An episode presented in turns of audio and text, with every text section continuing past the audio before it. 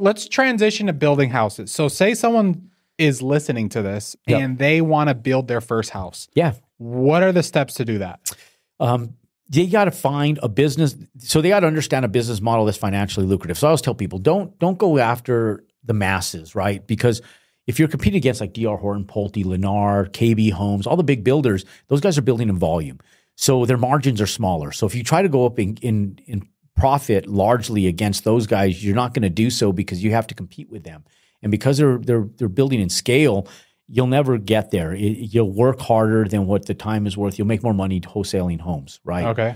Whereas if you go in and you do like ultra wealthy, you might make a, a one time hit if you're lucky enough to sell it, but there might be, but the the the, the amount of people buying is compressed. So you Yeah. have like maybe one to three percent of buyers out there, Okay. you know, at any given time. So you're just eliminated ninety eight percent or better of the home buyers.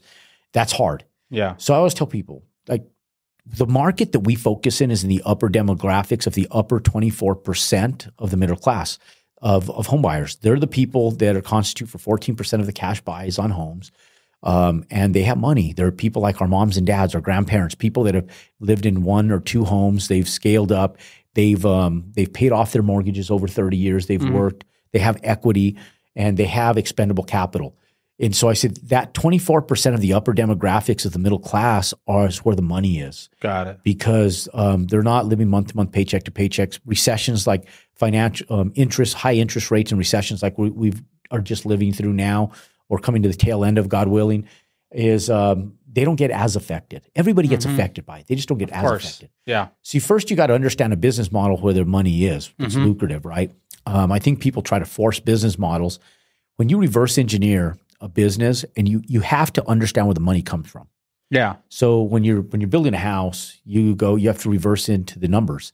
And um, when you say, okay, well, if I'm building a seven hundred fifty thousand dollar house, um, like I talked about with my son, um, and you buy a lot for $100,000, $120,000, and if you understand what build, real build costs are, and you negotiate with your contractors till you get to that build cost, because the, Mhm. the the contractors are out there.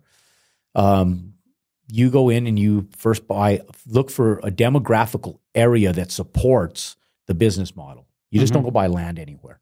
Mm-hmm. Then once you find an area that supports that business model, that's where you look for land. Got it. And then you you you tie up the land there. For a lot of people that maybe are coming in just starting, um, don't have the ability to buy the land. Yeah. Um, tie it up on an owner finance contract, or just do a delayed close. Um, you know, and talk to the seller and tell them, look, I'm going to build a house. I need a construction loan. I don't actually have the land for the cash, uh, the cash for the land, but um, I, I do have the ability to get a construction loan. And if you can give me uh, 60 or 90 days to get some architectural prints put together, um, we'll close on it when I get my construction loan. Um, but in good faith, I'll put ten thousand dollars down as earnest money, or two thousand dollars down, or five thousand, whatever. It depends on the, the Mhm. price of the lot, right? And um, and then you can go in for a modest amount of money and tie it up. Mm-hmm. And then you have to understand there's um, an entitlement process even for residential, and it's basically you going in designing the house Mm-hmm. and submitting for permits. Once the set of plans, the, the blueprints are in a, in a fashion where you can go submit them for permits, you can now submit those also to the bank. And now they have something tangible to appraise. Mm. And so now they can take that, those tangible prints and appraise it to fair market value, which you've already done because you ran the comps. That's why you're there. So Mhm. you already know what the price is going to be on those homes. now the bank has that same capability of doing so. Yeah. So now you're able to get a construction loan. The bank actually pays off the lot for you on your first Mm. draw.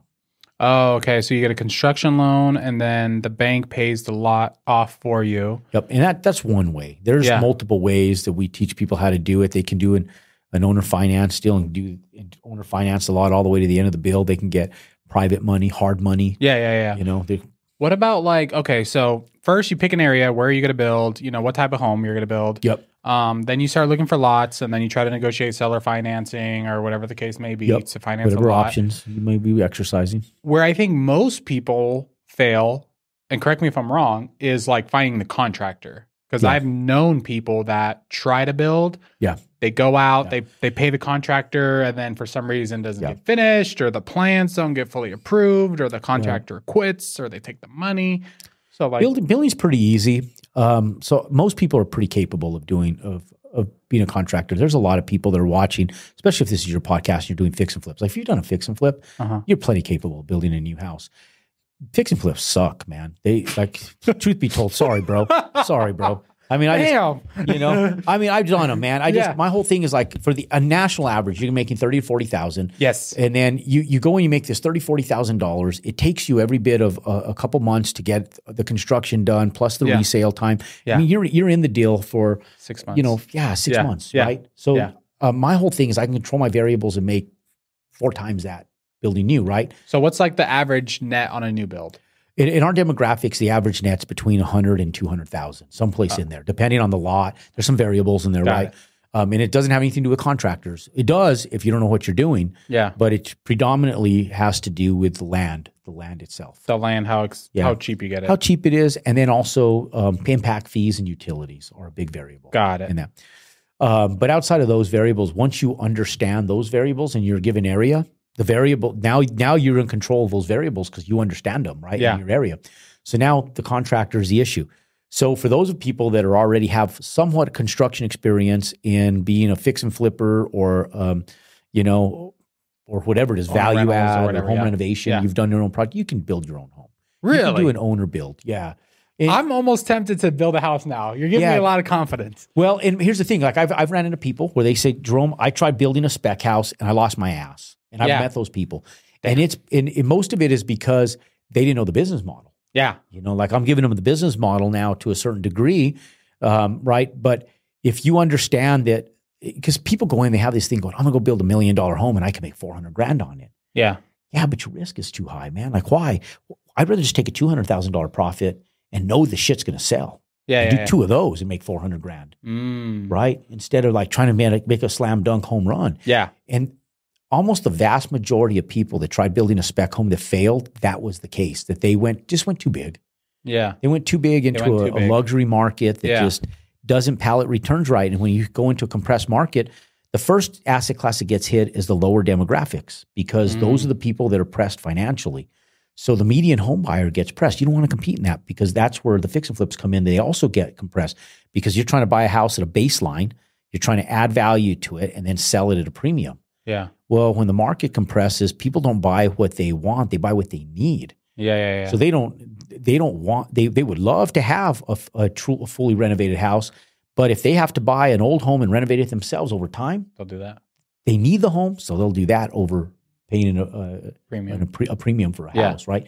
So, and if you only have a, a a small marginal profit in there, that profit goes towards lowering the price to get rid of the project. Yeah. You know, Ryan and I just talked about that's what he said this year was for him. You know, on all his uh, on all his properties. Yeah. That well, it was a it was a washout year where he just was trying to get rid of inventory. Oh yeah. Yeah. Hundred percent. So with these, you'll still profit. Like even in 2008, we still I think my lowest profit was like eighty some thousand dollars.